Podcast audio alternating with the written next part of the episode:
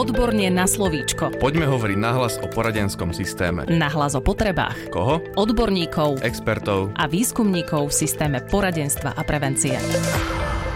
Vítam vás v ďalšej časti podcastu Odborne na slovičko. Dnes je našou hostkou psychologička doktorka Alena Kopániová, PhD, ktorá nám približí tému kresbových techník v kontexte výskumnej úlohy Výskumného ústavu detskej psychológie a patopsychológie. Psychologička doktorka Alena Kopániová, PhD, pracuje vo Výskumnom ústave detskej psychológie a patopsychológie viac ako 20 rokov a aktuálne vedie úsek výskumu a metodického usmerňovania. Vítajte v štúdiu. Prajem pekný deň poslucháčom podcastu Odborne na slovíčko. Na úvod nám prosím, pani doktorka, povedzte, čo bolo cieľom výskumnej úlohy týkajúcej sa kresbových techník a na aké otázky sa vám podarilo prostredníctvom tohto výskumu odpovedať? Kresbové metódy sú často využívané v rámci diagnostickej, ale aj poradenskej činnosti v práci s deťmi, mládežou, ale aj ich rodičmi. V našich podmienkach však neexistujú dôkazy o ich validite Realizáciou výskumu sme chceli priniesť odpovede na otázky, ktoré sa budú týkať najmä užitočnosti ich využívania popri iných druhoch psychodiagnostických nástrojov alebo priniesť e, nejaké ďalšie charakteristiky podľa výskumných súborov. Výsledkom výskumu sú však aj ďalšie odporúčania, napríklad pre úpravu interpretácie diagnostických zistení pomocou nástroja, najmä tých, ktorí boli predmetom nášho skúmania. A to bola kresba ľudskej postavy, kresba začarovanej rodiny a kresba rodiny a kresba stromu. Môžete nám prosím približiť metódy, ktoré ste skúmali v rámci výskumu kresbových techník? Prvou z metód, ktoré sme skúmali v rámci výskumu kresbových techník, bola kresba postavy. Tým viedla doktorka Farkašová v spolupráci s docentom Dočkalom a s doktorkou Ferenčíkovou. Medzi hlavné východiska ich nazerania alebo uchopenia výskumu kresby postavy boli najmä údaje, ktoré vychádzali z porovnania, či kresba koreluje s výškou IQ, zisteniami, ktoré nám poukazujú, že kresba nie je spolahlivým údajom o intelektových schopnostiach. Ďalším východiskom bolo, že kresba postavy sa využívala, ale aj tiež využíva najmä v súvislosti so zisťovaním pripravenosti dieťaťa na školské vzdelávanie. E, je súčasťou takýchto testov. V kresbe sa rozdiely medzi chlapcami a dievčatami prejavovali alebo prejavujú pravidelne. Zistenia poukazujú na kvalitnejšiu kresbu postavy u dievčat ako u chlapcov. Zároveň východiskom bolo aj existencia vzťahu medzi úrovňou kresby a celkovým ukazovateľom školskej pripravenosti. To znamená, že kresba postavy má istú mieru predictability. Tieto východiska sa vlastne stali takým podkladom pre mapovanie alebo pre zadefinovanie cieľov, ktoré súviseli najmä s obdobím okolo 6. roku života detí, kde je veľký súvis kvality kresby postavy, najmä s úrovňou rozvoja grafomotoriky, a to aj vizuálne diferenciácie, koncentrácie pozornosti či schopnosti generalizovať alebo kategorizovať. Výskum bol exploračný, to znamená, že sa využívali kresby, ktoré boli súčasťou vývinu psychodiagnostického nástroja. Všetky deti boli vyšetrované pred nástupom do základnej školy, kde priemerný vek vlastne tejto sledovanej vzorky sa pohyboval medzi 5 rokmi a 4 mesiacmi a 6 rokmi 11 mesiacmi. Tým doktorky Farkašovej vlastne takto mal k dispozícii kresby z rokov 2011, 6-ročných detí 2015 a v roku 2019.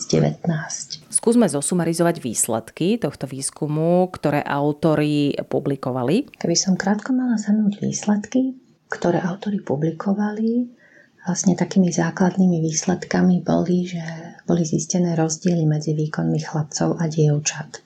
Grafické prejavy 6-ročných dievčat boli kvalitnejšie v porovnaní s prejavmi chlapcov. Tu sa autori zamýšľajú, že pravdepodobne ide o rýchlejšie dozrievanie ich senzomotorickej zručnosti, najmä psychomotorickej koordinácie a jemnej motorike.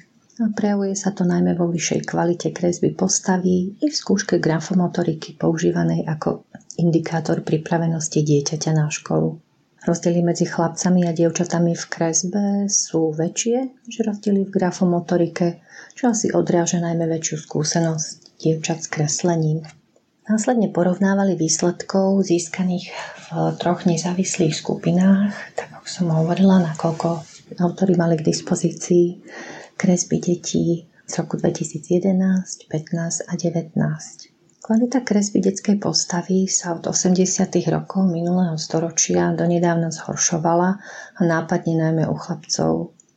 Možno to dať do súvisu s historickým poklesom významu i frekvencie kreslenia v detskom veku. Tento pokles sa zastavil a 6-roční chlapci opäť kreslia lepšie, aj keď úroveň dievčat nedosahujú.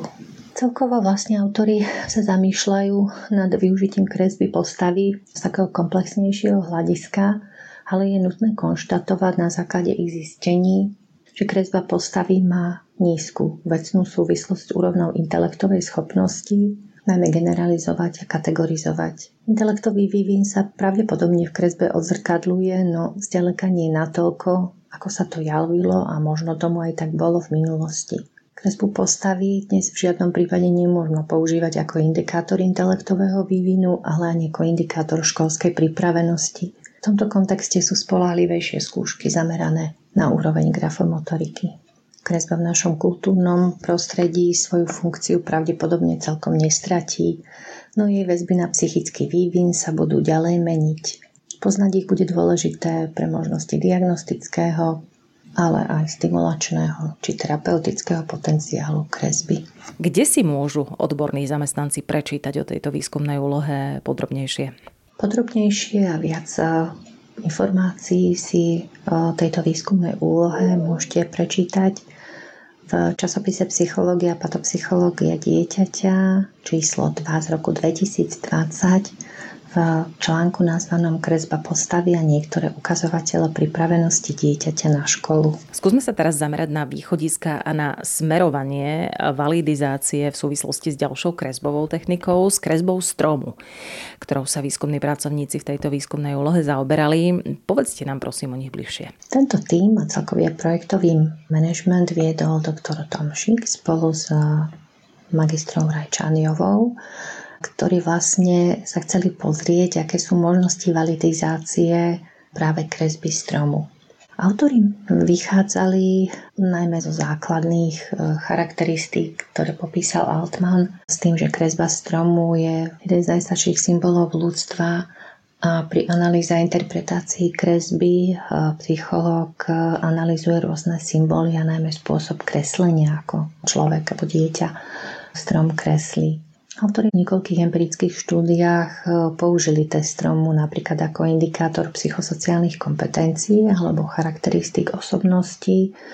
V, v manuáli počas vzdelávania vlastne učíme analyzovať e, konkrétne časti kresby, ktoré môžu byť dobrými ukazovateľmi sociálnych charakteristík alebo kompetencií osobností informatívnu hodnotu, najmä vo vzťahu k sociálnym kompetenciám. Pri teste stromu majú napríklad primárne vetvy, pozícia stromu, spôsob kreslenia čojar a tvar stromu, respektíve tvary tvoriace strom, čo vlastne odborníci, ktorí túto techniku používajú, vedia.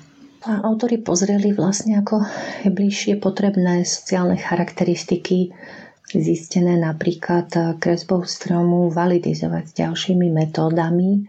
A takým napríklad bol u detí sociogram. Aj keď je tento test určený na analýzu štruktúry v malých sociálnych skupinách, je predsa len možné ním sledovať napríklad vzájomné vzťahy členov skupiny, postavenie jednotlivca v rámci rovesníckej skupiny, či jeho sociálne kompetencie, identifikáciu jednotlivcov ako nositeľov určitých charakteristík, vlastností a podobne. V školskom prostredí sa sociometrické techniky často zameriavajú na vzťahy dieťaťa aj vzhľadom na jeho sociálnu popularitu, akceptáciu, či naopak odmietanie rovesníkmi, ale aj jeho sociálnu reputáciu. Kým ostatné prvky stromu vypovedajú skôr o behaviorálnych prejavoch, ktoré môžu priamo ovplyvňovať alebo súvisia s psychosociálnymi aspektami osobnosti. Sociálne charakteristiky je potrebné dávať do súvisu práve aj s ďalšími metódami, ktoré nám tieto znaky na základe kresby stromu pomôžu tieto informácie validizovať. Nemusí to byť len sociogram, môže to byť akékoľvek použitie posudzovacieho e, nástroja, e, ktorý nám poskytne tieto informácie. Viac informácií podávajú autory vo svojej štúdii, ktorá sa volá Diagnostika sociálnych charakteristík osobnosti testom stromu ktorý nájdete v časopise Woodpub Dieťa v Centre odbornej pozornosti číslo 2 z roku 2020, ktorý je dostupný online na našej webovej stránke. Spomenuli ste kresbu postavy a kresbu stromu. Povedzme si ešte o poslednej metóde, ktorú ste spomínali v úvode, a teda o kresbe rodiny. Poďme sa k nej vrátiť. A tak sa nám podarilo na kresbu rodiny vlastne pozerať e, z, rôznych hľadisk. Vychádzali sme vlastne z takých základných východisk, e, kde vzťah medzi dieťaťom a rodičom, či už normálny alebo aj narušený, možno identifikovať v kresbe rodiny alebo v kresbe začarovanej rodiny. A na základe stvárnenia rodiny dieťaťom môžeme nejak usudzovať, popísať kvalitu vzťahov medzi jednotlivými členmi čo je však dôležité, sme chceli sledovať, či existujú nejaké konštrukty, na základe ktorých sa dajú tieto analýzy oprieť, tak aby nebola kresba len jediným, možno subjektívnym produktom prežívania dieťaťa alebo na druhej strane aj posúdenia odborníkom. Doktorka Keverová sledovala na Woodpape posudzovanie statického a diferencovaného zobrazovania rodiny na základe analýzy kresby rodiny, napríklad podľa počtu prítomnosti jednotlivých znakov kresbe. To znamená, že zozbierala a vybrala kresby rodiny detí mladšieho školského veku a sledovala, aká je vzdialenosť dieťaťa od otca, od matky, ako majú členovia rodiny zobrazené ruky, či im nechýbajú nejaké časti tela, aký je postoj dieťaťa v kresbe, či ako inak sa vyplňujú miesta na papieri. Keďže sa zaoberá najmä pohľadom dieťaťa a jeho vzťahovej väzby, snažila sa analyzovať, akú väzbu dieťa prežíva k svojim rodičom, matke a otcovi, na základe jednak dotazníka aj posúdenia, či ide o bezpečnú, narušenú alebo vážne narušenú väzbu. Tento konštrukt ďalej doplňala sledovaním znakov v kresbách, ako sú znaky disonancie v rodine, a to najmä prostredníctvom posúdenia výrazu tváre, zaznamenania proporcií jednotlivých postav, či existuje základňa, aké sú hrubé čiary, ktorým dieťa kreslí, či nie je zväčšená nejaká časť, alebo či kresba rodiny neobsahuje nejaké bizarné elementy. Podľa počtu prítomnosti znakov dizonancie je tak možné sa oprieť o interpretáciu, ktorá nie je subjektívna, ale vychádza z nejakého konštruktu, napríklad na zdravú atmosféru v rodine, narušenú atmosféru alebo silne dysfunkčnú atmosféru v rodine.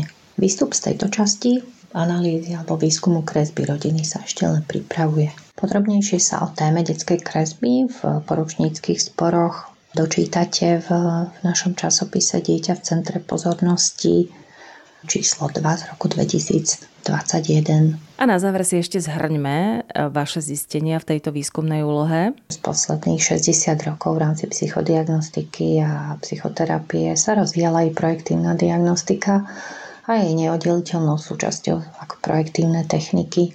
Projektívne techniky sú však roky kritizované najmä pre ich validitu a reliabilitu. Na základe mnohých negatívnych výsledkov v štúdiách validity projektívnych metodov napríklad v niektorých štátov nie je možné používať výsledky napríklad v rámci právnych úkonov. Čím je však väčšia komplexnosť metód, tým aj horšie sa dá skúmať a posúdiť ich validita. Je to potrebné samozrejme počítať s vplyvom kultúry. Napríklad sa uvádza, že v našej kultúre, kde väčšina detí od útleho veku je zvyknutá kresliť, ale v iných kultúrach to tak nie je bežné a preto tie výsledky môžu byť u detí rôzne. Samozrejme je potrebné počítať s subjektívnym vstupom psychológa do diagnostiky, ako aj nejednoznačnosť symbolov, ktoré sa snažíme interpretovať. Preto sú potrebné výskumy, ktoré sledujú dopad meniacich sa podmienok vývinu detí a mládeže vo využití kresbových metód. Stále aktualizovať ako interpretácii využitia, tak aj zároveň validizovať nie, symboliku, ale aj formálne, neformálne znaky, najmä v kontexte individuality človeka. Toto sme chceli vlastne nejako aj naformulovať e, v rámci tejto výskumnej úlohy a našich zistení, aby sa odborník neopieral iba o jednu kresbu, o jeden výsledok nejakej kresbovej techniky, ale sa snažil nájsť ďalšie podporenie tých svojich zistení, ktoré z kresby má, alebo pracovať s nejakým konštruktom, ktorý vychádza z nejakého teoreticko-metodologického základu, napríklad aj vzťahovej väzby, popisu vzťahovej väzby a súvislosti so znakmi, ktoré vidí na výkrese. A týmto konštruktom tak validizovať alebo dávať nejakú argumentáciu, o ktorú sa psycholog môže pri svojej interpretácii oprieť a nie len tak len obyčajným jednoduchým subjektívnym vstupom. Takže v tomto podcaste sme vám chceli priblížiť dôležitosť potreby overovania, spolahlivosti merania projektívnych diagnostických nástrojov, a to kresby ľudskej postavy, kresby rodiny a kresby stromu, najmä prostredníctvom overovania citlivosti týchto nástrojov na rôzne charakteristiky výskumných súborov, pozrieť sa na východiska a konfrontácie s výsledkami iných nástrojov, najmä doterajšími teoretickými či empirickými východiskami. Dnes sme mali v našom štúdiu ako hostku psychologičku doktorku Alenu Kopániovú, PhD, s ktorou sme sa rozprávali o kresbových technikách v kontexte výskumnej úlohy Výskumného ústavu detskej psychológie a patopsychológie. Ako sme už minule avizovali, téme kresbových technik sa v podcaste Odborne na slovičko budeme venovať aj v ďalších častiach. Budeme sa zaoberať jednotlivými kresbovými technikami podrobnejšie. V najbližšom podcaste sa budeme rozprávať o kresbe postavy. Psychologička Alena Kopániová pracuje vo výskumnom ústave detskej psychológie a patopsychológie viac ako 20 rokov a aktuálne vedie úsek výskumu a metodického usmerňovania. Ďakujem veľmi pekne za to, že ste boli dnes našim hostom.